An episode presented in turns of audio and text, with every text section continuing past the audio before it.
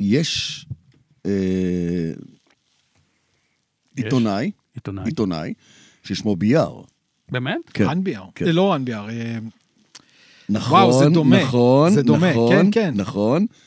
לא כן כן, אלא חן חן ביאר. חן. בדיוק. חן ביאר הוא אחיו של רן ביאר. אמת. וכששאלתי אותו, למה לך קוראים רן ולאחיך קוראים חן? אז הוא אמר שזו הייתה תפיסה של המשפחה לקרוא לכולם ב...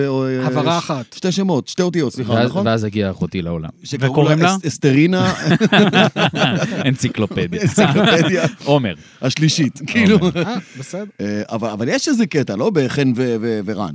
אה, אה, כן, אני לא יודע כמה חשיבה הייתה מאחורי הדבר הזה בתחום הזה, אבל- אבל זה אה, עבד, עבד. עבד. ואחיך הוא ידען כאילו כמוך, בעניינים של ספורט, פוליטיקה. אחי, אחד האנשים. ולא בגלל שהוא אחי, בעיקר בגלל שהוא המבריקים. אחי. לא, לא, באמת, לא בגלל שהוא אחי, הוא בן אדם מוכשר מאוד, מאוד מאוד, והוא יודע המון בהרבה תחומים. כשהוא היה ילד קטן, הוא ביקש את... אה, ילד קטן. כשהוא היה, נדמה לי, ב- בסביב הבר מצווה, הוא ביקש כל מיני מתנות תמיד ליום הולדת, כזה, אה, ישראל 40, ישראל 50, כל הכתבות, מ... אה, זה, זה הז'אנר, חובב. קוראים לזה חנון. אבל דרך אגב, דיברנו בפרק הקודם על Drive to Survive. נכון, הזכרנו את Drive טו כל קשר בין אחי לתחום הרכב הוא מקרי בהחלט, בסדר? כלומר, הוא, הוא לקח את כל הדברים האלה, אני לקחתי את תחום הרכב, זה בערך היה זהו, הפיצול. חשפת לי את השאלה הבאה, כאילו, אה, בטח אתם שני אחים שיושבים בשולחן בערב שישי או בארוחה, ומדברים על דגמים ומכוניות. לא. אז, אז זהו שלא, זה כל כך לא מעניין אותו שזה מדהים, אבל ה-Drive to Survive, כל כך פתאום פגש אותו ממקום הספורט והוא הבין את הספורט שמאחורי. גנב אותו פנימה. הבן אדם התאהב. נשאב. התאהב, הוא, הוא טס לאוסטריה, הוא הלך, הוא הלך לראות... אה, וואלה. אה, כן, ממש, הוא הלך לראות אה, מרוץ. אמרתי, אני לא מאמין. כאילו, אה, זה זה אח שלי? זה לא? יאומן, זה לא? יאומן מה קרה. אה, זו דוגמה נהדרת למה שהסדרה הזאת עשתה בעולם, ואיך היא השפיעה על כל ה- על כל הסיפור כן, היא הזה. חשפה אנשים ל- לספורט הזה. ש- אבל אתה יודע, אבל זה היה גם עניין של כוכבים שמסתדרים נכון, כי זה נפל על תקופת הקורונה. Drive to Survive כן. התחילה לפני הקורונה. נכון, אבל אנשים ישבו בבית והגיעו כבר לסוף של נטפליקס. כן, בסוף, בסוף, בסוף. ראו את. כל הנטפליקס, ופתאום מצאו את הדבר הזה וגילו עולם של תככים, של מריבות, של ריגולים, של. אינטגרות. חבל על הזמן. אינטריגות מטורפות, זה מה שהולך שם.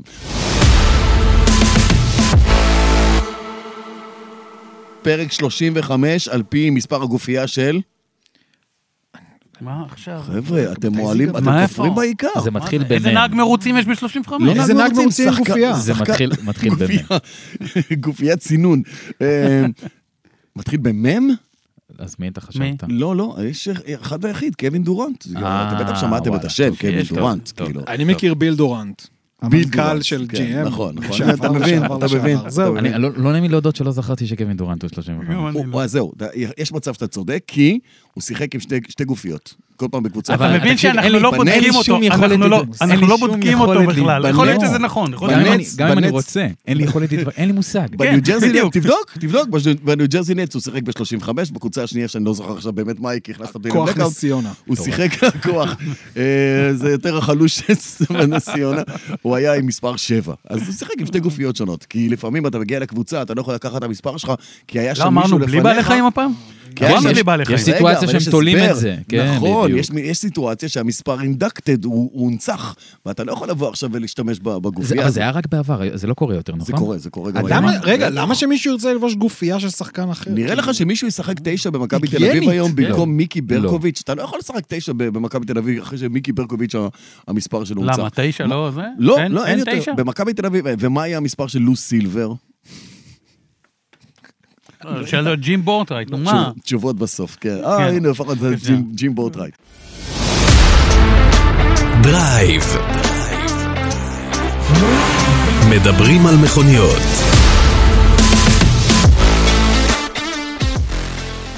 אני, מה שנקרא, עכשיו אני אומר פה למאזינים שלנו, אנחנו מקליטים את הפרק. אה, אחרי הקלטת הפרק יש שתי השקות מאוד מאוד מעניינות בארץ, אה, אוקיי. שאנחנו לא נדבר עליהן כרגע. נדבר אלא עליהן בהמשך. נדבר בהמשך, כי אין לנו פרטים. בדיוק. אחת זה האורה פאנקי קאט אה, של קולמוביל, שהיא חשמלית מלאה, והשנייה כמה ימים אחר כך, שזה הקיה נירו החדשה. אה, נדבר עליהם בפרק הבא, בסדר?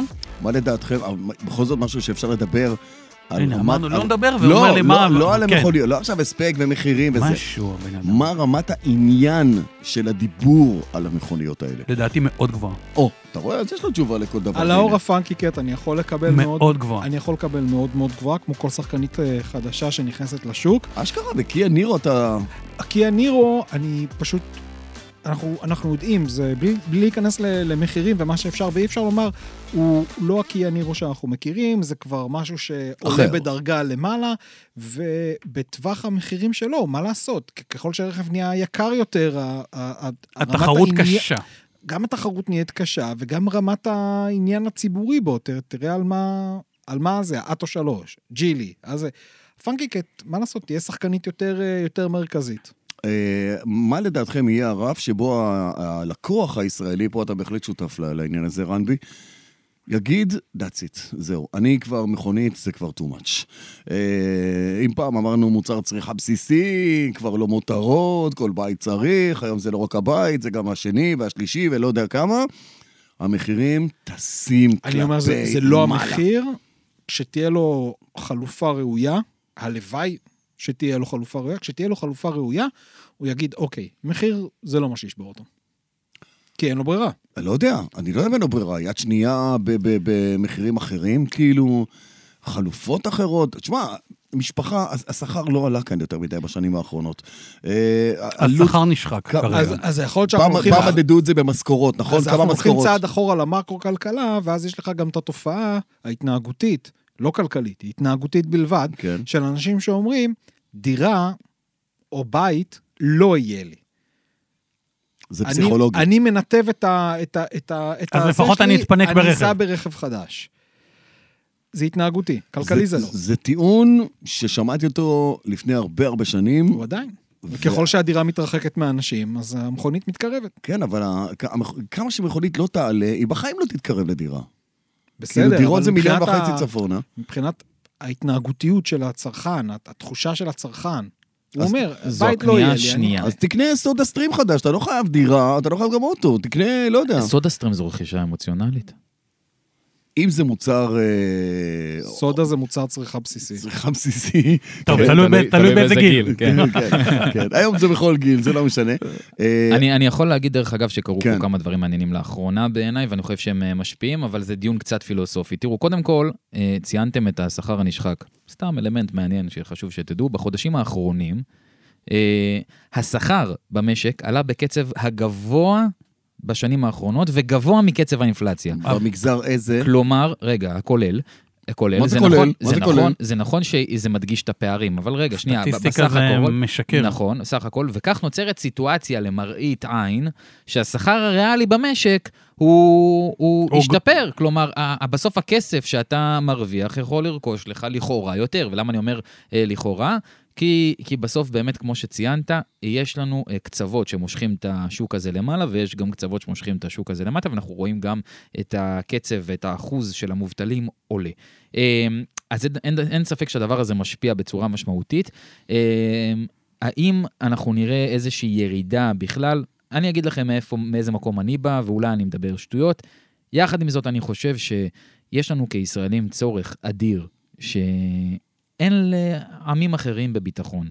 וגם היה, והייתה לנו אלטרנטיבה ראויה בדמות תחבורה ציבורית, שכידוע לכולנו היא לא קיימת ולא נמצאת, אה, אני מאוד בספק האם היינו מוותרים על העצמאות התחבורתית שלנו אה, ומוותרים על רכב. אני חושב שאנחנו נמשיך לראות, דרך אגב, ברמת המדינות הממונעות, אנחנו במדד יחסית נמוך. מאוד. נמוך ביחס ל-OECD. בסדר. כן. אה, זה אומר שכמובן יש פחות רכבים פר אנשים, אה, ואני חושב שהמספר הזה, הנתון הזה של כמות הרכבים החדשים שעולים לכביש, פחות או יותר תישאר דומה. הנתון הזה, הקרובות. הנתון הזה פחות מרגש אותי, לא שהוא לא נכון, אבל הוא פחות מרגש אותי כי גם בצריכת הגלידה אנחנו פחות ממדינות אחרות. אבל, ראיתי כתבה בערוץ מרכזי, היו שם שלושה שיצאו לדרך מאותה נקודה. אחד במכונית פרטית, האחר בתחבורה ציבורית, והשלישי, או השלישית, אה, מה זה היה? אה, היה אוטובוס, תפתיע היה... אותי, אופניים. לא, לא אופניים, היו שלושה. היה אחד רכבת, משהו כזה, ואחד אוקיי. אוטובוסים. אחד דרך רכוב, רכבות ואוטובוסים, אחד רק באוטובוסים, ואחד במכונית פרטית. לא משנה לאן הם נסעו, המכונית ניצחה ביג טיים. רגע, רגע, רגע. ב- קודם כל, ברור.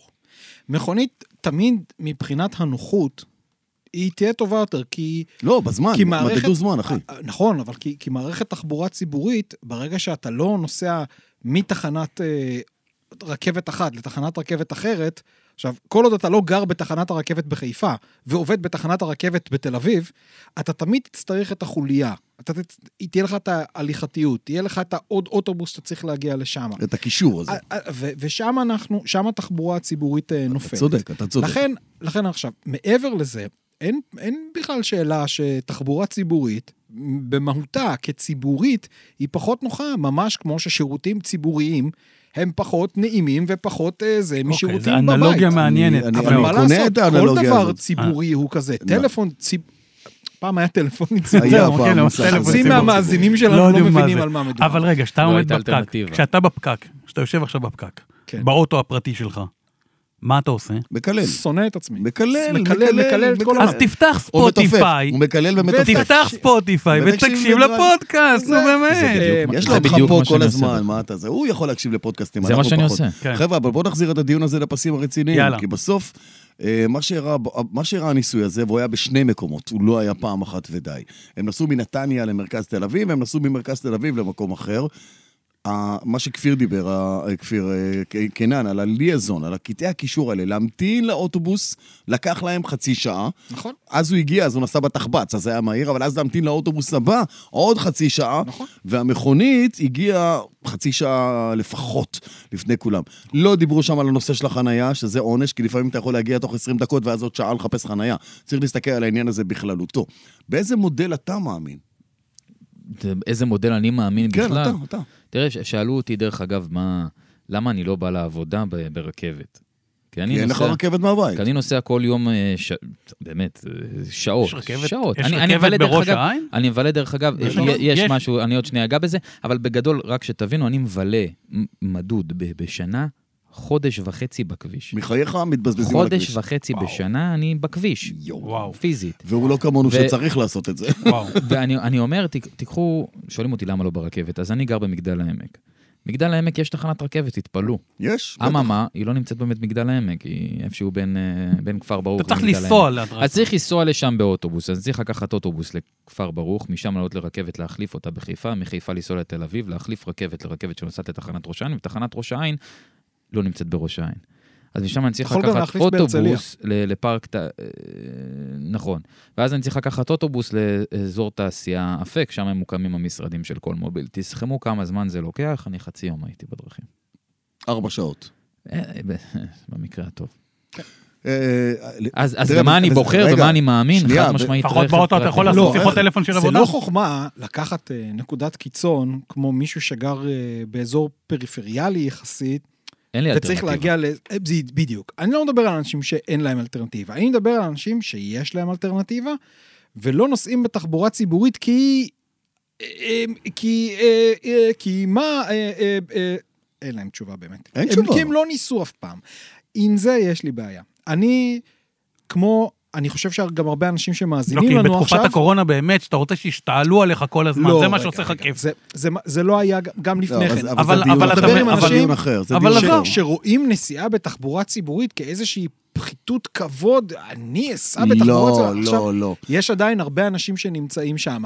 ואני, כמו הרבה מהמאזינים, בטוח ש- שהרבה מאוד מהמאזינים, אני בנקודה שבה אני אומר, אני אוהב מכוניות, אני אוהב נהיגה, אני אוהב את הדבר הזה, להגיע כל בוקר מהבית לזה, את זה אני לא אוהב. אני שונא את התלות. זאת לא נהיגה. את. בדיוק, אני לא אוהב את, אני אוהב את הנהיגה, אני לא אוהב את התלות הבלתי אפשרית ב... ב...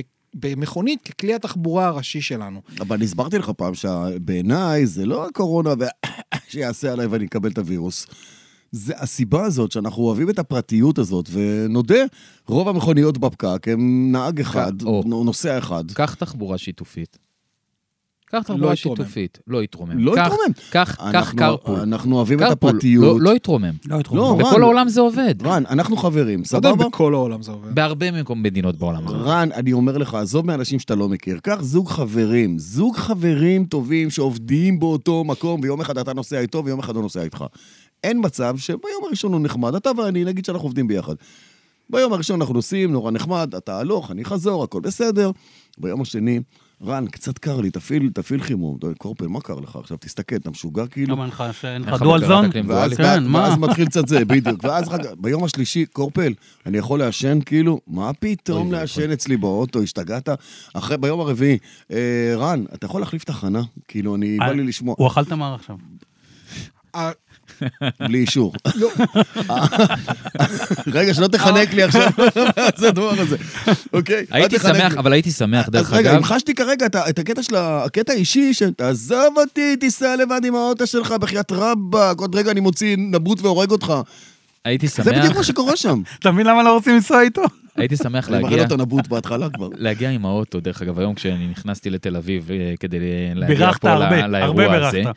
אה, לא, הוא בטוח- ס- הוא בטוח קימבן את זה עם איזה ביקור ביונדאי במרכזי אז שלנו. לא, לצערי לא, לא יכולתי עדיין, אה, שלא ישמעו, אבל בסוף אני אומר, הייתי שמח לשים את האוטו איפשהו במקום מחוץ לעיר, ושאני יודע שתוך חנה וסע. חמש, עשר דקות אני בדיוק יורד פה באיזה תחנת מטרו ליד, ה...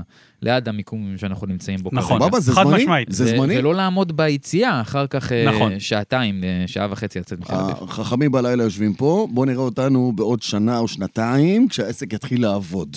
נכון שיהיו תקלות, ונכון שיהיו בעיות, ואין הלוואי, מצב... הלוואי, הלוואי. מצב, אין מצב של door to door, גם לא בלונדון, סבבה? אין מצב של door to door, אין. אין בעיה, חברות תחצה, רכב עובדות היום... תחצה. על- כמה חברות. רכב, חברות רכב עובדות היום על מודל שייקח אותך door to door. תתחיל בקורקינט, תעבור לכזה, תמשיך לכזה, אוטובוס, רכבת, תחזור לקורקינט, בלה בלה בלה, ואז תגיע למשרד והם מסדרים לך את כל, ה- את כל הקומבינה הזאת מההתחלה ועד הסוף. שמע, אה, תושבי מגדל, ככה קוראים אצל- אצלכם, לא מגדל העמק, מגדל, לא יודע, מגדל זה טוב, בסדר. מגדל, המגדלים האמיתיים אני- אומרים אני מגדל. חדש שם, אני לא- בדיוק, אתה, אה, אתה צריך לעבור עוד אה, שפשופים. כשהיו צריכים להגיע לתל אביב ברכבת, היו צריכים לנסוע פעם לבנימינה. כן, הולך חיפה. אתה מבין? כן. אז היום איכשהו לפחות התנאים עוד יותר טובים. יחסית. או, או, עד, אה, או עד כפר יהושע, או כל מיני מקומות כאלה. אז, אז זה משתפר. תנו לזה זמן, תנו לזה זמן. על מה אנחנו מדברים היום? אנחנו אה, מדברים היום על, ש, על אה, שני דברים עיקריים, ואז אנחנו נאכל ערן את הראש עוד פעם. לא, הוא איתנו, באכילת כמו שעשינו. לא, באכילת תמרים. אבל נראה אה, לי. שהייתי אוכל הראשים העיקרי פה. אה, אנחנו בנגיעה, אה, צ'רי. צ'רי? צ'רי? יש יצרן, אה, מי שמביא אותו זה פריסבי, אוקיי? אז אתה רוצה- כן. לדבר על פריסבי? לא, לא, לא, אני לא רוצה לדבר על פריסבי, אוקיי. אני מדבר על צ'רי. אה, צ'רי מסרו, זה- אה, רכב סיני שהגיע בנובמבר, נכון? נובמבר 22, כן, כן, הגיע לארץ. בשלהי. בשלהי, ממש על, הסוף של שנה שעברה, מסרו 5,000 מכוניות, שזה מכובד, בדוק. 5,000 מכוניות, כאשר רובם זה הצ'רי טיגו 8, נו, ברור. שהוא שבעה מקומות, הוא היום השבעה מקומות הכי זול. אה, crossover שבעה מקומות הכי זול, יש מתחתיו את הדאצ'ה ג'וגר. נכון, אבל אנחנו שמים אותו רגע בצד, כי הוא... מאובזר הרבה כי יותר. כי הוא... אוקיי, אני... אז... אז אה, ומחיר אטרקטיבי, ומסתבר שכשאתה מביא אוטו אה, בקונפיגורציה מתאימה לשוק. שנראה כמו שאנשים ש- אוהבים שרכב נכון. נראה, ומאובזר כמו שאנשים נכון. אוהבים שרכב מאובזר, ומתומחר כמו... ש... שצריך להיות מאחרים. מתומחר. נכון, אז פתאום, ו- ואני שם כרגע את התכונות הדינמיות שלו בצד, לא מעניין? אז ב- בדיוק. וצריכת אז, הדלק שלו בצד? לא מעניין. לא מעניין. אה, אז הנה, אז יש הצלחה עסקית... אה, נכון, ושים לב שמשלושת. הדגמים שלהם, זה הדגם ש... אבל זה, זה היה ברור, הוא- כי, ה- כי הוא ישב על ה... על ה- על- הוא ישב על unique המש- selling proposition. נכון, כי הטיגו 7, אחת המכוניות המיותרות שמגיעות לארץ. ה-FX אני עוד יכול להבין, כי היא מעוצבת ומאובזרת וזה, אבל הטיגו 7, באמת, כאילו חבל שאתם מביאים אותו. למה? הם לא, תראה, אתה, אתה קצת מעצבן, ואני לא דובר מטעמם. Uh, כשהם מביאים, אז הם מביאים. והנה יושב פה נציג של יבואן שמתמחה במכירת מכוניות. עכשיו זה התפקיד שלו בחיים, uh, והוא צריך להביא מספרים. אני לא מדבר בשמו, ולא מדבר, הוא צריך להביא מספרים, בזה הוא נמדד. אני, אני חושב ששם הסיפור הוא אחר. שם זה יצרן סיני לא, לא, חדש, שדחו, לא התכוונתי שדחפו בכו- בכוונה את השבע. ואומר להם, אני צריך למכור את זה, כאלה, את זה נכון. ואת זה. נכון. אתה, רן, יכול לומר, אם יש מקרים שהיצרן אומר לך, אני צריך שתמכור את המכונית הזאת, ואתה אומר, תשמע, פחות מתאים זה לא לשוק ילך, שלנו, זה לא יעבוד. אנחנו- אתה זה- רוצה איוניק 5? תמכור לי 5,000 ביון. וואו. אה, אני, לשמחתי, קודם כל, לא, לא, לא יצא לי להתקל בסיטואציה הזו, ואני, כי אנחנו מדברים פה בכל זאת על יצרן אה, אה, ענק שהוא מבוסס בהרבה מדינות בעולם, והוא עושה את ההתאמה של כל מ- מוצר לאזור לשוק. הגיאוגרפי ולשוק אה, לשוק היעד שלו. אה, אז, אז לא. לא, אבל מה שכן, זה כן בהחלט נוצרת לך סיטואציה, שמכורח הנסיבות, כפי שדיברנו גם בנקודה מסוימת בפרק הקודם, אתה אה, עושה את ההתאמה, כי אתה מבין שאת מה שאתה רוצה, יש לך היקף מאוד מצומצם שאתה יכול לקבל, וכמו שבועז אמר, זה נכון, בסוף אנחנו רוצים פה אה, למכור, ואתה חושב על מה אני כן יכול למכור, עם מה אני כן יכול לעשות עבודה, ולפעמים אתה נותן פתאום איזשהו מיקוד בדגם מסוים. שלא בטוח שלפני זה חשבת או דמיינת שאתה יכול להגיע איתו למספרים כפי שביצעת, ופתאום אתה מגלה שוואלה, אפשר לתת פה עבודה, ו- ויש לדבר הזה מקום. אה, אז זה כן קורה, ולפעמים אתה פוגש ככה אה, הפתעות לא קטנות, וראה ערך, אנחנו נמצאים עם range מטורף, שאני לא חושב שיש לזה אח ורע בתעשיית הרכב, לא רק, בטח ש... לא רק במקומית. שאין לזה אח ורע, זה הולך להיות range עוד הרבה יותר גדול נכון. בשלוש-ארבע שנים הקרובות, שזה מטורף לגמרי. אבל אני חושב שיש לך איזה, איזה, יש לך איזה מעצור קטן בנשק, למה? אוקיי. כי ההתייתרות לכאורה לדבריך של הטיגו 7 נולדה מתוך הטיגו 8. לא. למה לא? לא. אה, אה, יש ביקוש, כשבא, לא. כשבא בן אדם, לא. הוא אומר, רגע, אם אני מוסיף עוד כמה פער לא. במחיר, כמה פער, רגע, כמה פער במחיר? לא. כמה פער במחיר? לא. של בין 7 ל-8, לא. נו, תפסיק. 15,000 שקלים. יפה, אם אתה אומר, ה-value שאני מקבל בשביל עוד 15,000 שקלים הוא כזה, אז לא. אני אשים עוד 15,000 שקלים. עדיין אני אומר לך לא. לא, לא, כי השבע... הטיגו 7, השבע הטיגו- פחות- הטיגו 7, רכב אני... לא אני- מוצלח. הטיגו... ש- לא, אני אני אסביר לא יודע אני אם אסביר לך מוצלח למה. או לא, יש אנשים שלא צריכים את הגודל, אני אסביר לך למה אני אומר אז שהטיגו... הוא ימכור פחות. לא, לא. אני אסביר לך- לך למה אתה טועה. חוץ מזה, רגע, ואני מסיים, כן. חוץ מזה, אבל אתה יודע, זה היה לא ירייה, ככה אנשים זה היה מכונית. ירייה בכל הכיוונים, הם ירו, הביאו שלושה ירו בכל דגמים, הכיוונים. ואמרו, בוא נראה מה יעבוד. אבל אני אסביר לך ש... אני אגיד לך למה אני חושב שאתה טועה. הטיגו 7 מתומחר, אם אני לא טועה, באזור ה-155 אלף שקל. סבבה. יופי. אה, הוא מאובזר מאוד, מעליו בפער לא גדול, אתה כבר מוצא את עצמך עם קיה ספורטאז' או יונדאי טוסון. אז נכון שזה דגמים של שני ליטר, נכון שהם פחות מאובזרים, אבל זה מותג עם ארבע רמות, עם, באמת, הוא פשוט משמעותית יותר טוב. והטיגו 7 הוא פחות מוצלח, לא בגלל שהוא, לא בהשוואה לטיגו 8, אלא בהשוואה למה שאתה יכול לקבל ממכוניות אחרות. בפער לא גדול. אוקיי? זה, זה, זה, זה, זה לא כישלון, כי, כי, כי, כי אתה אומרת, מנסה למכור, אבל זאת אומרת, הסיפור בתמחור, עשרת אלפים פחות, היית אומר, וואו. עשרת אלפים פחות, אתה אומר, אוקיי, כשאני עכשיו רוצה לקנות אוטו CSUV, חמישה מקומות, והפער מול טוסון או ספורטאז' הוא כבר 20 אלף שקל, בוא, זה כבר משחק אחר לגמרי, מאשר כשהפער הוא באזור הפחות מעשרת אלפים, או או עשרת אלפים, או טיפה יותר מעשרת אלפים. הפער, הפער משחק בה, אנחנו כל הזמן מדברים, האם התחרות היא בסגמנט, או התחרות היא במחיר. הוא לא מספיק זול כדי שאנשים יכילו את הפשרה שיש בו לעומת דגמים אחרים. הטיגו 8 יושב בול. טיגו שמונה... הטיגו 8 יושב, אין לי טענה, אני יושב מסכים. הוא לא. רכב מדהים, אבל לא. הוא יושב בול. רן, אגב, אין לכם מקבילה... השבעה מושבים. שלכם זה כבר הסנטה פה. נכון. מה חסר לך בעולם תצוגה? חסר לך כזה? כן, חד משמעית. היית רוצה זהו, מיצוג יונדאי אאוטלנדר? סנטה אני, אני, F. יכול, אני חושב שיש דרישה ענקית בשוק הזה, הלוואי והיה לי לתת את זה שם, אה, ויש עוד דברים נוספים שהייתי הי- רוצה. הי- היית רוצה שיהיה יונדאי אאוטלנדר כזה? הייתי רוצה שלצורך העניין היית אומר לי, יש לי גרסה ארוכה של טוסון עם עוד שני מושבים. יש, אה, אתה לא מקבל אותו. בדגש על פלוס, לא משנה, אני עושה, דרך אגב, אפרופו, אפרופו חלוקה גיאוגרפית. הוא לא יכול אגב, לקבל אותו, אבל לא, הוא לא, רוצה לקבל אותו. אפרופו חלוקה גיאוגרפית, אני... ו- והתאמה לקהל היעד, אם אנחנו מסתכלים, הטוסון שמיוצר בצ'כיה, יש לו גרסה מסוימת, והטוסון שמיוצר בקוריאה הוא גרסה ארוכה. ארוכה יותר, גם ברמת ה wheelbase שלו, ולא רק כל הרכב, כלומר, בהחלט מדובר ברכב אחר. אה, אז, אז הייתי שמח לקבל גם דבר כזה, בהחלט, וגם הייתי שמח לקבל אה, דגמים אחרים. כמו שאני- סנטה קרוז. אני... לגבי הסנטה קרוז, אני חייב להגיד לך, תשמע, כשהציגו אותו... נדנוד. עכשיו, זה רכב שנראה מקדימה כמו... טו- נדבר רגע מה זה סנטה מי קרוז. שלא יודע, זהו, זה רכב שנראה מקדימה כמו טוסון, ואז אתם. מגלים שיש לו ארגז מאחורה, למעשה זה טנדר. טנדר אה, סנטה קרוז עירוני הוא כזה. הדבר שיכול להיות הכי מגניב בעולם ב-4 על 4, שיחזיר את כל הסוברואידים שנסעו בסוברו. נכון, נכון, אה, נכון. בסוברו. טנדר לדבר הזה. נכון. עכשיו, הוא יושב על פלטפורמה של סנטה פה, פלטפורמה מדהימה, בסדר? אבל זה לא רכב עבודה, וזה לא רכב... לא, זה רכב פנאי. זה רכב פנאי טהור. ואז אני אומר, האם במדינת ישראל יש מקום לרכב שלטובת הארגז מתפשר במידה מסוימת על גודל כן, הקבינה? כן. אה, אם לא אני תנסה להביא, לא אני תדע. לא משוכנע, אתה יודע, אני לא, לא משוכנע. בוא נשכנע אותו. לא כן. כן, כן וכן. רגע, אבל השאלה היא גם, באיזה זה, מחיר? זה יושב על שתי נקודות. אחת, בדיוק, באיזה מחיר? כי אם זה, אם זה כבר עולה, אם זה, אם יגיע. לאזורי ה-270 אלף שקלים, אז, אה, אז לא, עשינו אז בזה לא. הרבה. נכון. והנקודה השנייה שזה יושב עליה, זה שבארצות הברית יש איזשהו, יש איזושהי תרבות... אה, של מגניבים של כאלה. טנדרים. נכון, שלוקחים את הגלשנים ל- על זה, כן, ואת עכשיו האופנועי זה, זה, זה שטח. תרבות הטנדרים, ובארצות הברית, ש... ש... רגע, ש... מה אותו הכי נמכר בארצות הברית?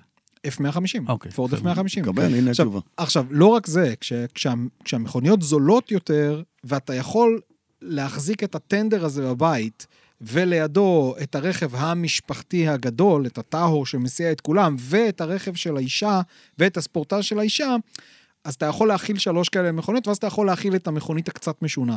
בארץ, כש, כשמכונית צריכה לעשות כמה שיותר מטלות, אה, הוא לא- מג... לא מוריד ממגניביותו, ואני אני מטורף על טנדרים. אבל אה, נראה לי אוטו מדליק. לא. יעבוד. אני אני לא יודע מה בטוח- יעבוד, אני כן. בטוח שזה יעבוד, אני בטוח שזה יעבוד. אה, אבל הייתי... אלא אם כן, אלא אם כן הוא יגיע, מישהו עם כמו ביצים, הפעם מי- מישהו עם האחרונה שטנדרים מוביל, צריך עפו פה, להביא את זה.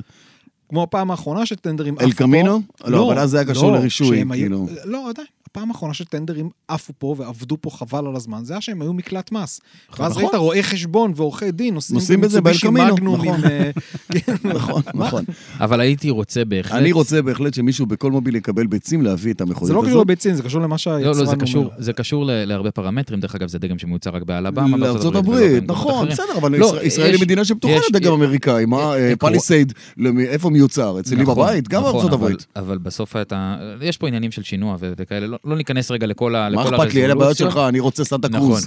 אה, אבל הייתי שמח לעוד הרבה דגמים. אה, יותר, אה, סתם דוגמה, אנחנו עושים הרבה מאמצים באמת להציג פה, להציג פה, יונדאי, דגמי אין. זה יהיה, זה יהיה, אין כן. איום, אין איום, אין אתם איום. רוצים פה ספוילר? בקרוב. בקרוב. הופה. בסדר. למה אתם ספוילר? אתם אתם אתה שם לב איך העיניים שלו נוצצות? אתם כן, רוצים כן, יותר- כן, כן. ספוילר? וואו, וואו, הולכים. להרוג אותי.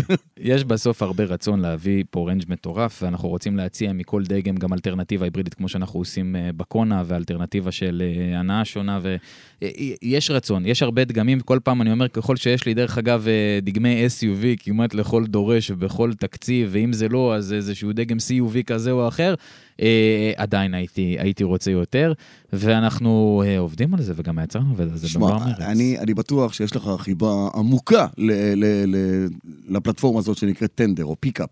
ממש. אה, אני זוכר את ימיך הנפלאים אז, אה, כשהשקתם הטרייטון. את הטרייטון, גרסת דקר, ונתת את חייך אה, שהרכב הזה יוגבה, פרו, נכון? יוגבה בעוד איזה חמישה, חמישה סנטימטרים. אני אומר, אוקיי? תגיד את זה למי שצריך להגיד את זה, שכדאי לכם לעשות מחקר, לא אומר להביא על blind, כי זה באמת, אה, זה היה פעם סיפור שסיפר אחד מאבות המזון של יונדאי, שהוא הימר, של יונדאי, של כל מוביל, שהימר להביא את המיצובישי ספייסטאר בגרסת הלו קיטי. אה, ואז לקח להם קצת זמן להיפטר מהדבר הזה, אבל בסוף זה קרה. כל ההלו קיטי נמכרו, אה, מה שלא יהיה. תעשו איזה מחקר, אבל תלכו למושבניקים, תלכו ליואבניקים, תלכו לקיבוצניקים, תל- תלכו לכאלה, כבר תפרו אותי ביונדאי, מה אתה רוצה? כי בסוף, שימשיכו, כי בסוף יש איזה, תהיה איזה גרסת N גם, גם לסנטה קרוז, כל מיני צבעים, עניינים, הגבהות, שיפורים, זה יכול להיות רכב קאלט, קאלט. לא אומר ללכת לבני דודים, כאילו בכלל זה יהיה סיפור מטורף לגמרי שם. מעניין. שישקלו, שישקלו. בוא, בסוף טוב. מאחורי, בסוף, בסוף, בסוף, בסוף, צריך להיות- צריכה להיות שם, צריך להיות שם השיקול העסקי היגיון הקר. כלכלי, נכון, אם נכון. נמכור את זה, מגניב, אפשר לעשות מגניב מהיום ועד הודעה חדשה. אבל אני רוצה להגיד זה- אבל שיש אני פה רוצה, באמת- לפני שהוא אומר, לתת להם איזשהו ויג אחד, כי בסיבוב הקודם שהם הביאו מכונית בגרסת N, זה היה סיפור לא... אני, פיצוץ של הצלחה, אז מה? ב-i30 אין. אז מה? יפה? תגדיר, לא רגע, ככה אני- אני בונים- הם לא נש-. הם לא מה? נשאבו תוך יומיים. אז מה? גם לא, גם לא תוך הרבה זמן, אבל uh, בסוף היה, הייתה פה כמות מאוד מצומצמת של נכון, רכבים. זה היה מין בלון ניסוי כזה. ואני יכול להגיד לך שגם... שלא חזר. אני יכול להגיד לך בתור מי שדרך אגב עדיין יש לו קבוצת וואטסאפ עם כל הלקוחות שרכשו בסבב ההוא. אה, כאילו יש לו זמן, תבין, לקבוצות וואטסאפ האלה. אני חושב, אלף אין לי. אה, היום, היום גיליתי ששלחו לי שם הודעה ותהיגו אותי לפני שבוע וחצי. ב-1975 ו- כזה, ולא כן. שמתי לב, אבל uh, בסוף אני חושב שזה זה חשוב, ואנחנו אנחנו באמת פה איזושהי uh, משפחה סביב הדבר הזה, וזה מאוד קרוב לליבי. אני, אני לא יודע מהי הגדרה של הצלחה, הייתה לנו כמות מסוימת של רכבים שהיה ניתן להביא ולמכור, גם בצבעים מסוימים, uh, ואני חושב אדום. שבתוך זה, כן. בתוך זה, אה, ואני חושב שיש פה איזה שינוי תפיסה שמבוצע בשנים האחרונות, וזה התחיל בהן, וזה אחר כך המשיך באיוניק 5, וזה בשיח סביב איוניק 6, אה, שגם תהיה פה בקרוב. ואני חושב שאם יונדאי במשך שנים הייתה נתפסת כיצרן אפילו, אה, היא בנתה את עצמה אפילו מאוד איכותי אה, ומאוד אמין וטכנולוגי וכו', מדד הנחשקות היה- היה איפשהו קצת מאחור, אה, ואנחנו רואים את זה בצורה חד משמעית גם במחקרים שאנחנו מבצעים לאחרונה, שמדד הנחשקות אה, קפץ, ואני חושב שלסדרת ה-N יש שם נדבך משמעותי, אה, כמו גם, דרך אגב, איוניק 5 ו- ו- ובכלל העיסוק הזה סביב רכבים אה, אה, חשמליים, אה, וזו הסיבה שחשוב לנו מאוד לבוא ולחזור ולהטמיע פה את, ה- את המותג הזה שנקרא N, אה, תחת ה-N ברנד, אה, ואנחנו לא רוצים להביא רק דגם אחד, אנחנו בהחלט רוצים יש להציע שם פה שורה, יש את כל- האילנטרה, את יש את הקונה, הריינג' יש את הספורט. שניתן, שניתן להביא. ואני. יכול להגיד בהקשר הזה, אה, לכל מה שאמרנו קודם, צריך לזכור שיבואנים רוצים הרבה פעמים להביא דגמים מסוימים. אה, קינן שאל האם לפעמים היצרן אומר לך, בוא, קח משהו שאתה לא רוצה. אה, אז אני לא יודע עד כמה זה שם. אה, אני, אני מכיר לפעמים יצרנים ויבואנים שמתעסקים בסוגיה הזו, שומע ככה, אבל לא ממקור ראשון. אני חושב שהרבה פעמים אנחנו רוצים להביא משהו מסוים. אני מדבר על יבואנים בכלל במדינת ישראל, ולפעמים ישנם אילוצים כאלה ואחרים שמונעים מאיתנו, אה, כמו רגולציה אירופאית מאוד מחמירה, שלא מאפשרת לדגמים מסוימים לה- להגיע לכאן, כי הכל מ- מוסט לשם, מהסיבה שיצרנים לא יכולים למכור שם דברים אחרים. אה, אז אתה אומר שברוב המקרים, אה, זה הוא שיגיד לך אי אפשר, ולא שאתה תגיד לו אני לא רוצה להביא. חד, חד משמעית. ברוב אנחנו, אנחנו במרבית המקרים נגבי- נגיד לו תביא, תביא אני אמכור. אתה פטור מלענות על השאלה הזאת, אבל זה יסכם את העניין. השעה לא טובה לזה? כאילו, ישראלים שמוכנים לשלם הרבה מאוד כסף על מכוניות, שוק שנפתח להרבה מאוד מותגים, דגמים, גרסאות ועוד ועוד. להביא סנטה קרוז כזאת, זה יהיה הימור מטורף? שאלה. נגיד, בהנחה שהם יכולים להביא אותה, עזוב רגע את התקינה, נגיד שהתקינה נפתרה. בכמה כסף? 260, 270, 280, תלוי באיזה רמת גימור אתה לוקח, אתה יודע. צבעים במחיר כזה חבל הזמן. ושיפורים. אל תביא. לא, לא בשביל להציף את הרחובות בסנטה קרוזים, אל אני תביא. אומר, עדיין. זה יהיה פחות או יותר הרף העליון שאני יכול לראות הצדקה לרכב כזה. אין לה סיבה לעלות יותר, אתה יודע, היא צריכה להיות כמו טוסון, אולי בצד משהו, ליד. בארצות לא הברית איזה- הן נורא נורא זולות, זה חלק מה, מהקסם שלהם. היא והמתחרה הישירה שלה מפורד, המאבריק. הן נורא נורא זולות, זה כלים שמתחילים ב-25 אלף דולר רשמית, לא מה שהם נמכרים בפועל, בפועל הם נמכרים יותר, אבל מתחילים ב-25 אלף דולר, 40 אלף, 30 אלף דולר, 32 אלף דולר. מה יעשה היהודי הזה. שיושב פה ולא יכול לדבר עם. אה, עם אה, היבוא הפרטי, יביא לו עכשיו איזה 50 כאלה על הראש? הוא לא יביא, לא יביאו 50. אתה גם רואה שהמאבריקים שכן, מאבריק שכן הגיע שכן לפה, הגיעו, נכון. עולה יותר מרבע מיליון שקלים. וריינג'ר- ואז, אה, וריינג'רים לא שהביאו עושה- לכאן, גם כן. זה לא עושה... אז ריינג'ר הוא איכשהו רכב עבודה. זה לא רכב עבודה, זה סנטה רכב פה פאן. שהורידו לו את ה... נכון, נכון, נכון. זה שפרסו- רכב שיושב זה על טוסון שהורידו לו מרכב את ה... אחוד. כן, לא- כן, זה, זה, זה פרייבט עם, אה, אמבטיה מאחורה, בסדר? זה...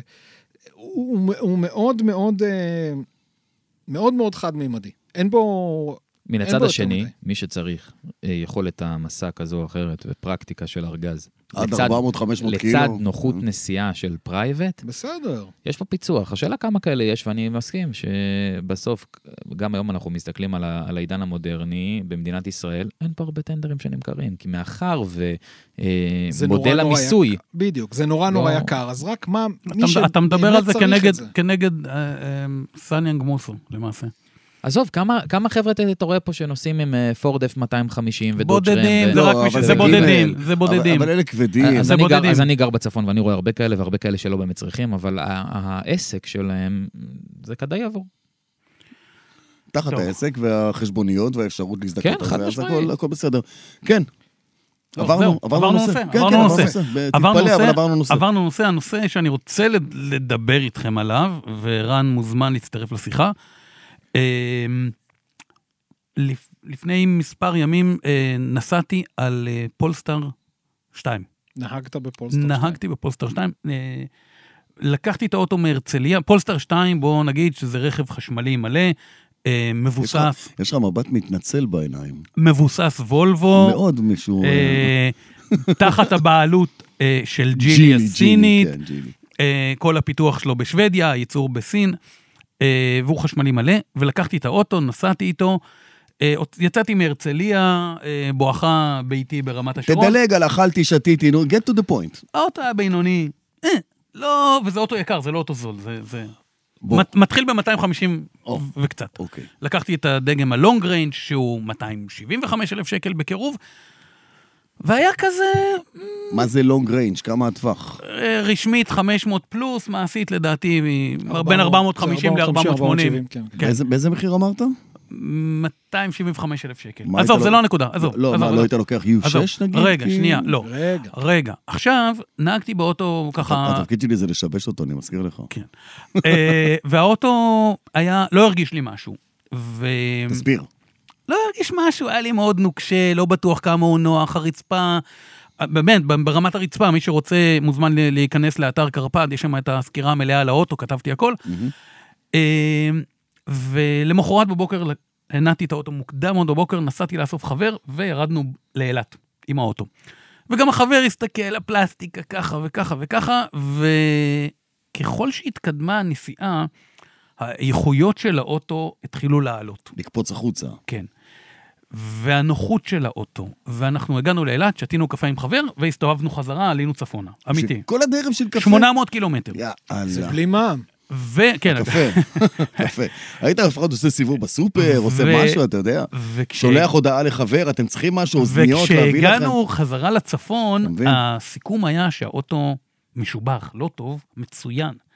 א', יצאנו מהאוטו שנינו רעננים לחלוטין, בלי טיפת קרחצנים בגב. אני מריח אבל... אה, לא, לא, אין אבל, אה, אין אבל. אוקיי, הנסיעה שלו הייתה פשוט טובה. ב- אה, עכשיו עוד פעם, אתה אומר, בדרך חזרה כבר המהירות עלתה, ו...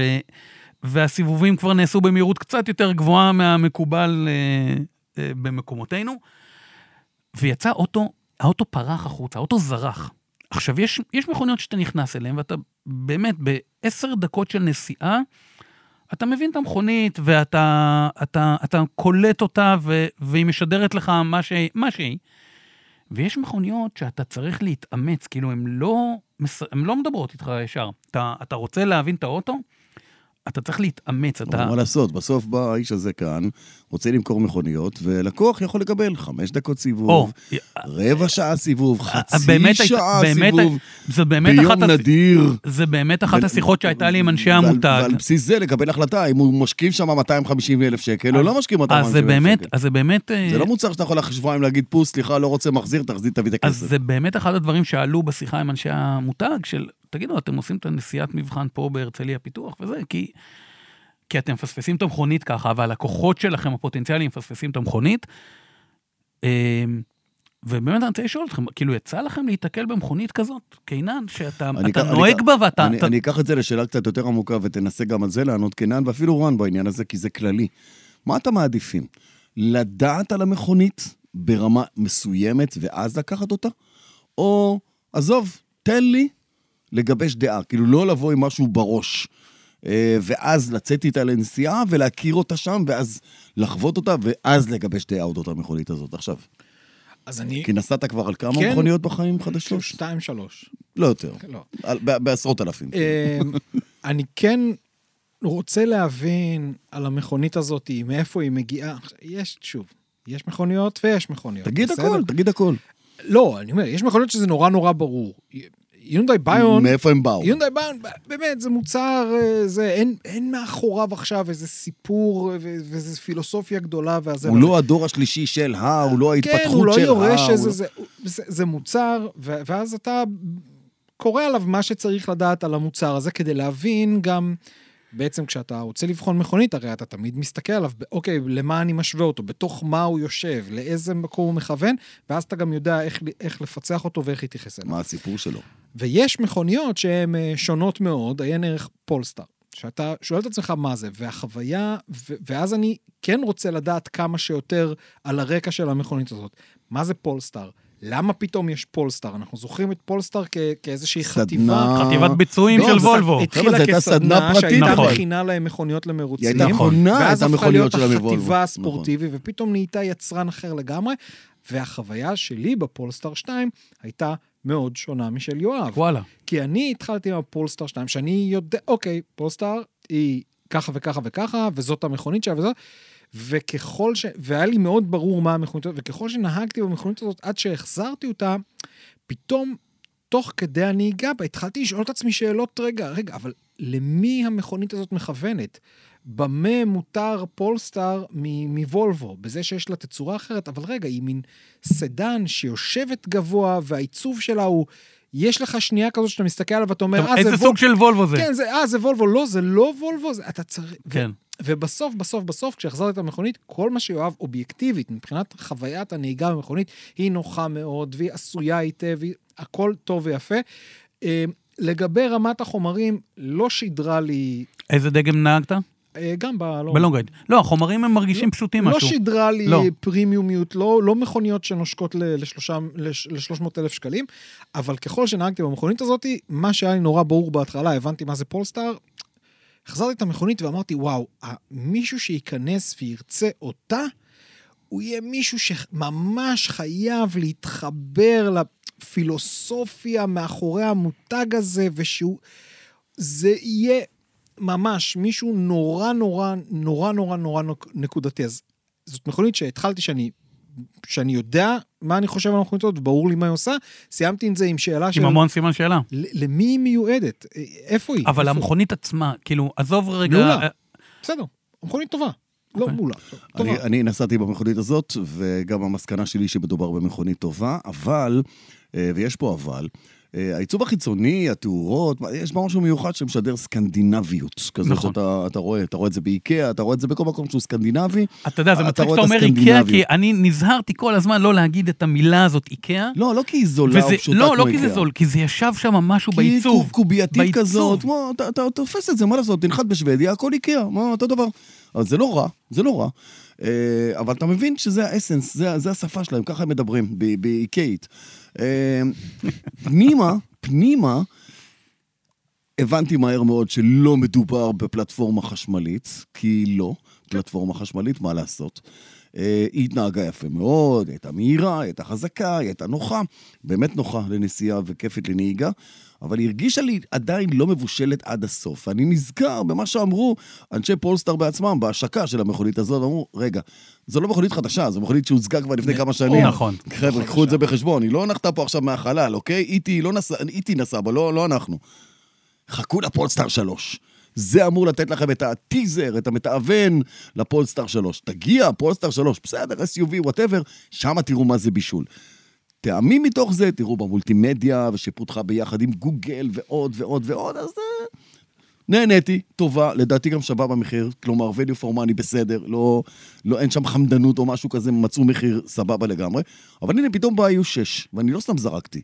כי אתה בסדר, עם כל החד... הסיניות, עדיין החדשנות והעיצוב והפה, ומי שמחפש, אז יכול להיות שהיא קולעת לאותו זה. ווולבו נלחמים, ואני אומר וולבו כי פולסטאר היא חלק מוולבו, נלחמים שנים בתדמית הזאת של מכוניות שמיועדות לקהל בוגר, דור שלישי. נלחמים בתדמית הזאת. כמה זה מצליח להם? לוולבו עצמה? וולבו, ג'ילי, פולסטאר, אה, אתה יודע, לא ג'ילי אני לא חושב ש... ג'יאומטרי C, אלא וולבו פולסטאר. אני לא חושב ש... שפולסטאר בא, או להבנתי, פולסטאר לא בא להגיד, אה, זה עבור מי שרוצה וולבו, אבל חושש מהתדמית. אני לא... לא, לא יושבת שם. למי שרוצה וולבו ולשפר את התדמית, כאילו חשמלי ומודרני ועדכני, ו... כי בסדר, גם לוולבו יש חשמליות, בואו נזכור את זה, רק שהמחיר שם הרבה יותר גבוה. אני לא, לא, לא רואה את פולסטאר שם. פולסטאר בא עם, עם פילוסופיה משל עצמה, אנחנו מותג אה, חשמלי, רק חשמלי, שוולבו היא לא רק חשמלית, וולבו לא, עדיין לא רוצה... עדיין לא רק חשמלית. אז הם באים כן. ואומרים, אנחנו רק חשמליים, יש לנו שורשים שהם יושבים על וולבו עם הערכים של זה, ויש לנו גם דברים של חדשנות שמביאה החברה הסינית שרוצה לייצר מותג חדש, ואנחנו ננסה לשלב בין העולמות האלה. נרחיב שנייה את הסוגריים האלה, מה הבית שלה, של פולסטאר? כן? המקורי, המקורי, המקורי, למעלה, בלמעלה, בלמעלה, יושבת ג'ילי. אה, היום, מי בעלת עכשיו- הבית? כן, עכשיו, כן. עכשיו, כדי להבין את הסיפור של פולסטאר, אתם צריכים לקחת את ג'ילי ולהתחיל להבין את עוגת השכבות שנקראת ג'ילי. שג'ילי גיאומטרי C, ויש לינק אנד קו, ויש זיקר, ויש פולסטאר, ויש וולבו, ויש כאן יצרן, קונצרן זה קונצרן. סיני, בדיוק, קונצרן סיני, שמטרגט כל מיני שווקים ויכול לייצר כל מיני גרסאות ודגמים כדי לתפוס כל אחת מה, מהנישות האלה. בתוך התמונה השלמה הזאת, אז אתה יותר מבין את פולסטאר, אבל שוב, פולסטאר בפני עצמה, בפולסטאר 2, לא כל כך הבנתי מי, מי מי? הלקוח של הדבר הזה. רן, אתה, שאתה, אתה, אתה, אתה עומד בראש מותג שמעלה כמה? 40? כבר עברנו את ה-40 אלף מעל מכונות 40 בשנה? אלף, כן, חד משמעית. אתם יושבים וחושבים על הלקוח, אתם מציירים לכל דגם את, ה, את הלקוח, איך הוא נראה, מה ההכנסה שלו, מה הוא אוהב, מאיפה הוא מגיע. חד, א', חד משמעית, יש ניסיון כזה, יחד עם זאת חשוב לזכור שבהיקפים שאנחנו מדברים עליהם, אין לקוח אחד שהוא, אין לקוח אחד שהוא לקוח טוסון, אין לקוח אחד שהוא לקוח ביון, ציינת למשל קודם. אה, ואני חושב שמאחורי כל דגם וכל רכב יש עולם. אה, ולשאלתך קודם שאמרת לי תתייחס, בהקשר הזה אני רוצה לבוא ולהגיד, אני לחלוטין מעדיף להכיר את האוטו לפני שאני עולה עליו, וללמוד עליו ולקרוא עליו, כי אני גם יודע על איזה נקודות, על מה לתת את המיקוד שלי ומה, ומה לראות, ואני מסכים גם שצריך לחוות אותו לאורך זמן. אה, ויש בזה קושי. כשאנחנו באים היום לאפיין דגם, אנחנו בסוף צריכים להבין מה הלקוחות בסיגמנט הזה מחפשים ורוצים, ולנסות לה- לקלוע למחנה המשותף הרחב ביותר. כאשר ברור לנו שגם לקינן וגם לבועז, אה, אין, אין את אותם צרכים, ומה שטוב עבורך לא יהיה טוב עבורך ולהפך. אה, אז לכן אנחנו מנסים ליצור פה מנגנונים רחבים ולקלוע למחנה המשותף הרחב, כי 40 אלף לקוחות שלנו, כל אחד הוא, הוא אישיות זה 40 נפרדת זה 40 ושונה. אלף סיפורים שונים. זה, זה, זה הרבה מעבר ל-40 אלף, כן? ודרך אגב, בתוך הדבר הזה יש גם כמובן חברות ו- ו- וציירי רכב וכו', ויש גם אה, לקוחות כאלה ואחרים עם, עם צרכים, אה, צרכי יום-יום שהם לא מה אני אוהב ולא אוהב ברכב, אני חייב שהרכב יהיה פרקטי למטרה X. אם דיברנו קודם על, אה, על אה, סנטה קרוז וכולי. אז מנסים לעשות את ההתאמה כמה שיותר, זה מאוד מאוד מאוד מאתגר, ובאמצעות המנגנון הזה, דרך אגב, אנחנו מנסים ליצור איזשהו שוני בין דגמים שהם דומים וקרובים. דוגמה. אה, ראו ערך טוסון וקונה למשל, ואתה מנסה לבדל, למרות שאם תיקח את המנוע של הטוסון 1.6 טורבו ותיקח את המנוע של הקונה 1.6 טורבו, אנחנו מבינים זה שזה אותו- אותו, מנוע, זה, זה אותו. מנוע, זה אותה יחידת הנעה, זה נכון שיש שם תוכנה שונה, אבל זה אותו מנוע בגדול, ואתה מנסה, מנסה לעשות הפרדה גם ברמת המחיר, ואם דיברנו על אפיון ומה אני מביא ולא מביא ברכב, אני רוצה לייצר את, ה, את הגאפ הזה, אני רוצה לייצר את הפער, אה, וזה בא לידי ביטוי, דרך אגב, במיליון דברים, בין i20 לביון. בואו, i20 וביון זה, זה אותה פלטפורמה. מהמם. יחד עם זאת, מי שיצלול רגע ויראה, גם מושב הוא לא אותו מושב. יש דגש מטורף ברכבים האלה על רמת, בביון למשל, על רמת הנוחות. עד כמה, זה- עד כמה הלקוח הישראלי מתוחכם, יודע, בא לאולם ואומר, בוא, בוא, אל תספר לי, אני יש- אספר לך. אה, בעולמות החשמל זה מאוד מאוד ניכר. עד, עד רמה... הם עדיין קטנים, עולמות עד- החשמל. אני לא יודע כמה הם קטנים, אבל בסוף אנחנו אה, דיברתם, על, אתם דיברתם על זה ב- באחד מהפודקאסטים הקודמים, ודיברתם על העולם הזה של אה, early adapters, של מאמצים מקדימים. אני לא מאמין שכבר יש ו- לי דאפטרס. אני, אני חושב שאחד לגמרי יש, אנחנו חושב, אני חושב בעולם וסבור, החשמלי. אה, במיוחד, ויצא לי לדבר דרך אגב עם כל הרשת שלי, שאמרתם חבר'ה אתם נמצאים, אתם שבויים בקונספציה שהלקוח שמגיע לכם יודע יותר מכם על הרכב. עד עכשיו זה אולי היה נכון בהרבה מהמקרים. יחד עם זאת, כרגע יגיעו לי לקוחות שהם אה, שכנים של פולס, והם יגידו, אה, בואי, מגניבה האיוניק 5 הזו שעומדת לו בחניה, אני אז גם הוא- רוצה. אז הוא כבר ואין לא- לו, לו מושג מה זה. יפה, אחי, ולכן הוא אז- כבר לא early adapter, או. כי הוא היה early אז- adapter, ועל אז- הגב שלו, אז כל האחרים עושים אז סיבוב. לכן אני אומר, אנחנו נמצאים בדיוק, לדעתי, בנקודת הזמן שאנחנו נראה את, ה, את המעבר הזה ואת ה, את השינוי, אה, ואנחנו נפגוש לקוחות כבר שמכירים פחות את, ה, את המוצרים, וזו החוכמה של נציג. להיות בזמן מאוד קצר עם הלקוח, להבין היטב מה הצרכים שלו, לא להתבייש לשאול שאלות, ואנחנו בוחנים את הנציגים על הדבר הזה עם אין ספור לקוחות סמויים שמבצעים להם, אה, ותצפיות וכו' וכו' וכו'.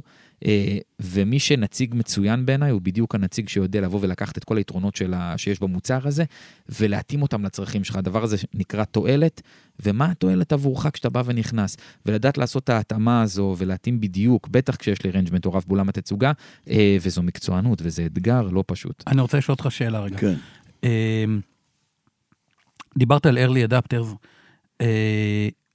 אנ- אנחנו מצד אחד מדינה מאוד מתקדמת, כ- כחברה, כמדינה, אנחנו מא- מאוד מתקדמת, והייטק ומלא. לאן בדיוק אנחנו מתקדמים? ומצד שני, אנחנו גם חברה מאוד ההתעלמות שמרנית. הזאת?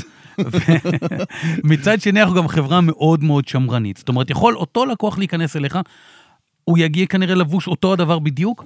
אחד מהם, הוא יכול להיות איש הייטק שקפץ רגע מהמגדל והוא רוצה עכשיו אוטו כי בא לו איוניק 5, והשני, כאילו, המילה טורבו מפחידה אותו. נכון. אפילו לא, לא דיברנו על זה אפילו, אבל כאילו, אז איך, איך אתה מתמודד עם זה שאתה מצד אחד רוצה לתת מענה גם, גם למתקדמים ביותר, וגם ל- לשוק מאוד מאוד שמרן? נורא קל, הוא מביא 400 גרסאות לכל מכונית.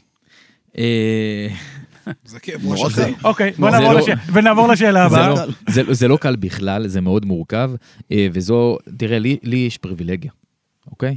אה, יושב ניר גרוסמן, מנהל החטיבה, וטס ל- ליצרן, ובעבודה שוטפת מולו, חושב איתו קדימה ברמה האסטרטגית על הפיתוחים והדגמים וכו', וליצרן הזה יש range מטורף של דגמים, דגמים, ולכן אנחנו מוצאים את עצמנו בדיוק עושים את כל מה שדיברנו עד עכשיו, ואני חושב שה closure הטוב ביותר אה, לשיח שהיה עד כה, זה בדיוק השאלה שלך. כי בסוף, מאחר ואנחנו שוק כל כך מגוון, מאחר ואנחנו אה, מכילים כל כך הרבה אנשים שהם שונים אחד מהשני, וטעמים שונים, אה, היצרן מוצא פה גם, דרך אגב, הרבה עניין. ושואלים אותי לא פעם ולא פעמיים, אה, אני חושב שגם לי ולך היה אה, שיח כזה, יואב, על איך היצרן תופס אותנו בסוף. כי תראו, תקשיבו, נכון. אנחנו, אנחנו נכון. מוכרים פה באמת מעל 42 אלף כלים בשנה, זה, זה כמות, מספר די מכובד. כמות כן. מטורפת. אבל זה טיפה בים. בדיוק, זה כאילו... טיפה אה, בים. בואו נדבר כמה- תכלס, כמה יונדאי מייצר בשנה? לא, לא, לא, אנחנו, אני- אנחנו מדברים פה על כלום ועוד קצת שום דבר, אני, עזבו. אני רוצה להוסיף שכבה על השאלה שלו, כי פתאום, בעיקר בעיניי, בזכות ההגעה של ה-EV6 של קיה, אנחנו מבינים שדרכי המוצרים הולכות להיפרד. זה לא טוסון ספורטאז' ועכשיו בוא נצלול לרבדים שמתחת ונחליט כי אנחנו יודעים שזו אותה שלדה, בסדר, אתה עם הכיולים שלך, אותה שלדה, אבל אותו מנוע ואותו גיר וכן הלאה. יודעים, זה לא סוד. פה יש הפרדה, למרות החשמל ולמרות הכל, לשני עולמות נפרדים. זה לא למרות, היה את זה. זה לא למרות, זה בזכות. ו- וזה, בזכות. וזה ילך הלאה והלאה. היוניק 6 לא תראה אה, אה, תשובה מ- מ- דומה מקיה. יהיו דברים אחרים. wheelbase שונה, פתאום דברים שהם אבל, אבל יהיו, אחרת. בדיוק, אבל יהיו דברים אחרים, זה כבר אני, לא אותו אני, מוצר. אני, רגע, אני רגע אחלק את זה כמה, לכמה... אחד, אני רק רוצה להגיד בהקשר הזה, אמ, אנחנו צריכים להבין שהשוק המודרני בעולמות החשמל מאפשר לנו ורסטיליות שלא הייתה קיימת לא הייתה עד קודם, נכון, נכון. זה מדהים, היה, אגב. היו, זה מדהים. לנו, היו לנו פלטפורמות מודולריות, בסדר? גם, גם ביונדאי, גם, אפילו עוד ה-K, אני לא מדבר על ה-K3, הפלטפורמה האחרונה, גם והתהדרו, והתהדרו ה-K2 הקודמת הייתה, האלה, הייתה נכון. פלטפורמה מודולרית והיא שימשה כמה דגמים, גם אז ב wheelbase ים שונים. איזה פלטפורמה יחד- בחשמל, איך קוראים לה? נו, נו. EGMP. יפה EGMP, מאוד. תן לו תמר, תן לו מושלמת, תמר. תן לו תמר. פלטפורמה. תן לו תמר אה, מודולרי. אז כשאנחנו מד- מדברים, אנחנו מדברים דרך. אגב על הפלטפורמה הזו, והזכרתם אותה המון פעמים ב- אה, נכון. בפודקאסטים עד כה, אז אני רוצה להגיד, תראו, לכאורה מדובר באחת הפלטפורמות המתקדמות ביותר היום בעולם, ואני נזהר במילותיי. אה, אני בא ואומר מעבר, לא, אני חושב שהיא חד משמעית, דרך אגב, מדהימה. ברור, היא לא מדהימה, הטובה היא ביותר. מדהימה, היא מדהימה. לא הטובה ברור. שזה מה שאתה חושב. עזוב, זה לא מה אבל שהוא חושב, מה שאנחנו חושבים. אבל אני, אני בא ואומר, אני שם את אתה זה... דבר בשם עצמך. אני, אני כן. שם את זה רגע שנייה בצד, אני בא ואומר, תראו חבר'ה, היום, מאחר ואנחנו מדברים ברכב עם פלטפורמה חשמלית, ואנחנו מדברים על, על, ה- על הבסיס של, הפריים הזה, ואנחנו uh, מבינים איפה נכנס, נכנסים הרכיבים ואיזה רכיבים יש לנו, ובסוף דיברתם גם עם, אה, גם עם רימון על כמה חלקים נעים יש במנוע החשמלי, והדבר הזה ארוז מאוד מאוד קומפקטי, ויש לנו את הסוללה והמערכות עזר, ופתאום אתה מבין ש... אה, אני יכול לשחק, אז, אז המיקום של קורה A הוא כבר לא כל כך, אה, אין לי תלות בעצם, והקורה B וקורה C, ובקיצור, אני יכול לייצר אני יכול קונפיגורציות מה שונות. לחלוטין. ואז פתאום אנחנו נראה על אותה פלטפורמה רכבים לארג' SUVים, וגם פתאום רכבים שהם על גבול הקומפקט. וזה מה שמדהים ב- בעולמות החשמל. ואז אמרת קודם, אפילו שזה חשמל, זה לא אפילו, זה בזכות. בזכות, אם זה לא היה בסדר. חשמל, זה פשוט לא היה, לא היה אפשרי. אני חושב שגם קינן אמר, תמיד היה פער, וזה נכון. אבל, אבל אני, אני אחדד את זה וננסה בקצרה, כי אנחנו כבר באמת לקראת סיום. אה, זה אומר שאם הם יביאו EV9, והם יביאו EV9, הם זה בעולם בכלל, קיה, תהיה יונדאי EV9 style? לא בדיוק, אבל... או, שת. או שהפרשנות שלהם תהיה אחרת? אני, אני, אני? חושב שתראו, גם כשאנחנו מסתכלים על הקונספטים כבר שיצאו, אז אתם מסתכלים את היוניק 7, אתם מבינים את, נכון, את הכיוון. הכולל, ואתם מסתכלים על אה, היוניק 6, שהיא אה, עולם ומלואו. אנחנו מבינים שאחד, היצרן היום נותן הרבה יותר ביטוי לטון של כל אחד מהיצרניות או- האלה בצורה שהיא כי נפרדת. אופי זה העניין, תמיד- אופי זה המשחק. תמיד היה פה עניין של אופי, תמיד היה הבדל בכיולים, גם כשהיה מדובר בדגמים, אה, קנן התחיל להגיד את זה קודם, תקן אותי אם אני טועה. היה, היה, פה, היה פה פער והיה פה דגש, אה, אה, תמיד הוא היה קיים. אה, אני חושב, וזה דרך אגב מתחבר למה שיואב אה, התחיל לשאול קודם, אה, היצרן רואה במדינת ישראל, על, על אף שאנחנו כלום ועוד קצת שום דבר בהיקף המכירות שלו, אה, יש רק מקום אחד בעולם, אחרי קוריאה, שיונדאי מקום ראשון במכירות בו, וזה מדינת ישראל, ואנחנו מדברים על ה-11 שנים האחרונות, ויש רק מקום אחד בעולם שקונצרן יונדאי קיה מחזיק כזה נתח, נתח נתח שוק. מטורף. מטורף. אה, ועל כן אני חושב שאנחנו רואים פה גם הגעה מאוד מוקדמת של הרבה דגמים, כי הם רואים בזה איזשהו מיקרוקוסמוס, מתוקף אותן סיבות שדיברת עליהן. אנחנו שוק כל כך מגוון. מצד אחד אנחנו מאמצים מקדימים וטכנולוגיים, מצד השני אנחנו שמרנים אין מאוד. פה, אין פה העדפות אנחנו- לתעשייה מקומית. אה, בדיוק, וזה הדבר, דרך אגב, אולי הגדול ביותר. אין הרבה מדינות בעולם שהן מדינות מפותחות, שאין בהן תעשייה, תעשיית רכב מקומית, ואז אין, אין, אין השפעה על הדבר הזה, כמעט מנוטרל. איך, איך יצרן כמו יונדאי מסתכל על השוק הישראלי שהוא כל כך מגוון? כי אני לא יכול לחשוב על עוד מדינה שמוכרים בה ליפ מוטור, חשמלית זערורית ב-100 אלף שקלים, וקדילק אסקלייד. איך, איך הוא רואה... מה, זה מבחינתו, מה, מעבדת ניסויים ענקית כדי לראות איך דגם מסוים מתמודד נגד דגמים אחרים? אפשר בהרמת אצבע? לא במקומו, אלא לצידו. בית משוגעים, ככה קוראים לדבר הזה. יכול להיות, לא, בית משוגעים. יש, הם שואלים אתכם, תגידו, איך הזה והזה, איך הזה והזה? יש דברים שאתה רואה, למשל, שהם מתים לשאול, והם לא שואלים... אה, כי הם מנומסים? כדי שלא? לא, לא, כדי שלא תתפוס את זה כאיזה נקודת, אה, שלא תנצל הזדמנויות. הקוריאנים לא פראיירים בכלל. אם אף חשבתם- יצרן לא פראייר, לא, לא, אם חשבתם- לא, לא, לא, הם סינים משוכללים כן, כאלה. כן, אלוהים ישמור, אל תגיד להם את זה, אבל אם חשבתם. שישראלים הם, אה, אנחנו פלפל, אתם לא פגשתם קוריאנים. אה, אני, אני לא משוכנע שזו הדרך שבה הם תופסים את זה בצורה לפחות לא פורמלית, אבל אין שום ספק שזה בא לידי ביטוי, אחרת תסביר לי אה, קונסטלציה שבה על אף הרגולציה המחמירה בעולם, היוניק 5 הושק פה מדינה ראשונה, אחרי קוריאה עלו פה רכבים, ואתה רואה את היוניק 6 תגיע לפה בקרוב ותסתכל על איפה במדינות העולם הרכבים האלה כבר נוסעים, אתה מבין את התשובה אה, לבד גם באספקט הזה וגם בדגמים נוספים כן, ומגוונים. ה- אם הברזל לוהט, תכה עליו. יש, יש דברים לפעמים שניכר שלא כל כך אה, ברורים להם. איך הדגמים, איך שני דגמים כל כך שונים מת, מתקיימים אה, אה, אחד, אחד לצד השני. כן. לך זה כן ברור? לי זה חד משמעית ברור. אני, אני חושב שאנחנו כל כך רבגוניים, אה, ועם העדפות כל כך שונות ומשונות, ו, ויש פה מקום. יש, כן, אני- אבל- אני רוצה- אבל יש פה ביניכם- מקום לדיזל ולחשמל ולהייבריד. אבל ו... ביניכם לבין עצמכם, כשאני אומר עצמכם, זה לא בדיוק עצמכם, כי זה קיה, אה, היה מעניין אותי פעם אם מישהו יעשה מחקר, מה נדידת העמים בין שני הדגמים האלה, אתה יודע, הטוסון והספורטאז', כדי לראות האם תהיה...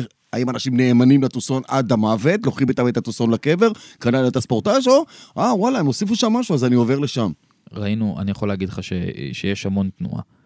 המון תנועה בין בין, שני- ה... בשני הדגמים האלה. בשני הדגמים האלה ספציפית, כן, אתה רואה, אתה רואה הרבה תנועה. ראינו את זה בעיקר כתלות מחיר, כ- כנגזרת של מחיר. ראינו את זה בטוסון החדש, יש פה הרבה, תראו, אי אפשר להתעלם מזה. יש הרבה אלמנטים, אה, ב- ב- בטח בסגמנט הזה, הרבה משקל לנראות. ולמה אני אוהב, ולמה אני מתחבר ברמה העיצובית, נכון, ולמה פחות. נכון. אה, וראינו את זה, דרך אגב, ב-iX35 אל מול הספורטאז' דאז. אז. אה, והייתה, אני ראיתי דרך אגב, אז בתקופה הזו כ- כנציג מכירות, הייתי רואה לא מעט לקוחות שלי שאומרים לי, תקשיב, אנחנו אה, מבינים שזה אוטו פגז, אבל אנחנו הרבה יותר מתחברים לעיצוב. והיו היו לקוחות שהיו עוזבים אותי על אלמנט עיצובי, אה, ובטוסון דור קודם, ב-2016, אני חושב שהיה פה אה, הפיכה משמעותית. אה, חזרה, ובסוף כשאנחנו מדברים פה באמת שני רכבים שמאוד דומים, יחד עם זאת, ברמת האיכויות הכוללות, אתה נוסע על שני הדגמים האלה, אתה מבין שבוא, יש פה פער, זה לא אותו אוטו. אני רוצה לשאול אותך שאלה כנציג ממשלת דרום קוריאה בארץ, הרשמי. הרשמי. שגריר, קונסול של כבוד. מתי נראה פה בארץ, או אתה יודע מה עזוב, מתי נראה מהיצרן, מיונדאי, i10, i20 חשמליות? שאלה נהדרת, אני מאוד... אה, אה, הם דיברנו, הכריזו, דיברנו, בפרק הקודם, ה-i10 חשמלית. דיברנו בפרק הקודם על גיר ידני, ואז אה, יצאנו לדבר גם על ה-i10, ואני רציתי להגיד לכם שתראו, אה, רכבי מיני נכחדים. תסתכלו כמה רכבי מיני היו לנו בשוק לפני כמה סופר, שנים, גם ומה סופר קורה מיני, עכשיו. יש לך עדכון משלך, גם אה, סופר מיני ואז, נתקדם. ואז אני, אה, דרך אגב, לי זה מאוד ברור למה, עלויות הייצור הן מאוד גבוהות, הרכבים האלה לא יכולים להיות... הרווח בדיוק, עליהם קשה, נורא קצר. בדיוק. בדיוק. עלויות ייצור גבוהות, זאת אומרת, אנחנו לא עושים עליהם קשה. מספיק כסף. בסוף אנחנו צריכים להכניס פה טכנולוגיה וזיהום אוויר ו- וכל ההתייחסויות ל- ל- בסוף לרכב שצריך להימכר ב- בטארגט פרייס נמוך, וזה בעיה, והיצרנים בוחרים להשקיע בזה פחות. אה, לשמחתי יונדאי עוד שם, אנחנו נראה את הרכבים האלה חשמליים, עם סוללות קטנות, עם טווח צנוע, מה שהיצרנים עירוניות. קוראים אינטר אורבן בדיוק. כן, פיאט ו- 500 חשמלי כזה. לגמרי. שמע, לי יש עוד איזה תובנה. ברגע שגמרו להפגיז את כל המשפחתיות, גמרו, אבל מילאו איזה מנה יש מסוימת של משפחתיות, אין משפחתיות. של משפחתיות היברידיות וחשמליות, אוקיי. יכול להיות גם ברמה של SUV, אתה יודע. אילנטרה ואחותה של האילנטרה והדודה של האילנטרה וכל אלה, ואחרות האירופאיות, יעברו עכשיו לקטנות, הכל בסדר. הורידו את הזיהום, היעד הבא הוא 2025, עד 2025 אלוהים גדול, יהיו עוד כמה דגמים, רמת הזיהום תישאר מתחת לתקן האירופאי בטח, במדיניות הקפה, ואז אפשר יהיה גם ללכת ולחשמל את הקטנות. תלוי אה, בקצב ייצור הסוללות כן, אבל אתה לא צריך סוללות של 100 קילוואט, אתה צריך סוללות של... מה עם אה, קצב ייצור האלנטרה ההיברידית? מה עם קצב ייצור האלנטרה היברידית? תמיד הייתי רוצה שיהיה יותר גבוה. אוקיי, וזה אומר ש... זה אומר שיש קצב ייצור... גבוה. יש קצב אנחנו ייצור עדיין מצוין. כרגע אנחנו נמצאים עדיין, אה, יש יותר... אתה חושב שהמחסור הזה, ביקוש. המחסור הזה, העודף ביקוש הזה אה, יבוא על סיפוקו במהלך 23? אני רוצה לקוות אה, שכן. שאלה אחרונה, אני חושב אה, שבהרבה מקומות כן. איך, איך ייראה שוק הרכב בסוף 23? וואו, שאלת מיליון הדולר. היי, תהמר. תראה, אני, אני, מותר אני, אני אגיד, אני חושב שאין שום ספק שכניסתם של מותגים חדשים לשוק היא חד משמעית, ואנחנו, ברור לי שבטופ 10 שאנחנו מסתכלים בשוק הרכב, אנחנו מבינים שיהיו שם שחקנים שלא היו בשנים קודמות. אה, מספיק להסתכל על טבלת המסירות של ינואר ולראות, אה, אני לא, לא אכנס עכשיו אחד-אחד, אבל אתם, אתם מכירים את המספרים, אתם מבינים מה מתרחש. אה, השנה הזאת תהיה תלויה המון בהיקפי האספקות של אה, יצרנים כאלה ואחרים ותעדופים שיצרנים ייתנו ליבואנים מקומיים על פני שווקים אחרים. אה, אני חושב שזה יבוא לרעתם של י- יצרנים אירופאים כאלה ואחרים ונציגיהם בארץ. אה, וגם ליצרנים מסוימים מהמזרח ששמו להם ליעד מדינות כאלה ואחרות שאנחנו לא בהכרח נמנים איתן. לשמחתי היצרן מאוד מאוד ממוקד בהקשר שלנו, ואני מאוד בטוח, ב... אני לא רוצה להיות יהיר, אבל אני מאוד בטוח ביכולת שלנו לשמר מקום, להמשיך לשמר מקום מאוד משמעותי בשוק הרכב הישראלי במשך עוד שנים קדימה ולא רק השנה. ואנחנו נישאר בעולמות של ה-300 אלף שקל, 300 אלף מכוניות אני בשנה. מאמין שהשוק במידה מסוימת, אה, אולי יקטן טיפה, אבל הוא יישאר פחות או יותר באותם מספרים שהוא עכשיו, שזה 300 אה, דרומה. יקטן, יקטן במספר, אבל בטח לא יקטן בכסף, כי המחירים רק, המחירים ימשיכו לעלות. רק ימשיכו לצערי. לעלות. זה, זה יהיה לצערי. הסיפור. אנחנו בבואה של השוק העולמי, אולי- פחות אולי- מכוניות ביותר כסף. אולי אפילו יעלה, יעלה בכסף מאשר... אה, פחות לה, להיות ביותר אני רוצה כסף. להגיד לכם זהו. שמרוויחים גם הרבה פחות, כלומר יש איזושהי קונספציה שאנשים חושבים שמרוויחים המון המון כסף על רכבים אתם חדשים. עושים מלא כסף. חבר'ה, זה, זה קשקוש, סליחה שאני אומר, זה פשוט קשקוש מוחלט. כאילו, מרוויחים כסף, כן, זה ברור, לא, לא ממכירת הרכב, בסדר? מכל השירותים שמסביב, זה... זה אל, ת- עוד פעם, אל תרחמו לא, על לא אף אחד, אל לא, תרחמו על לא, יבואנים, לא, אבל אבל, אני רואה- אני- אבל מי שחושב שמתעשרים ממכירה של רכב חדש, אה, סליחה שאני מנפץ לו את הבועה הזו, הוא פשוט טועה. טוב, אה, ועם הפצצה הזאת, אה, and with that bombshell, כמו שאומר אה, חברנו הישיש המטולטל, אנחנו סוגרים עוד פרק אחד של דרייב, הפודקאסט מבית אה, הפודיום. רן ביאר, תודה רבה. תודה לכם, זה היה ה-back to back. הכי טוב עד עכשיו, כי זה היה ה-back to back היחיד, אבל אל תיקח את זה בפרטים הקטנים, זה- זה באמת אה, היה שלא נקבל רעיונות. מצוין, נכון. אולי ניפגש בסוף השנה, ואז אה, נפתח את ההקלטה הזאת ונראה אם הנבואות... אנחנו צריכים עכשיו כבר לקבוע לו. תאריך שהוא יגיע לפה עוד פעם. כי זה ייקח עוד חצי שנה. נפתח רגע יומן, נהניתי. שלישי בדצמבר. נהניתי, 23. נהניתי ואני אשמח לבוא שוב. אה, שתף, שנדע שנהנית, וגם אתם, שתפו ותקשיבו ותאזינו כמו, שאתה, כמו שאתם אוהבים תמיד תמיד. אה, פולס, בועז, תודה רבה. אין, אין עליך. איך הוא אמר קודם? פרי שחום נחמד. אתה כבר בסטה של פירות שחומים נחמדים, כאילו. אה, תודה רבה, אחי. כן, אנוס, וואלה, רכב. יום אחד, גם אתה תיסע ביונדאי. דרייב. מדברים על מכוניות.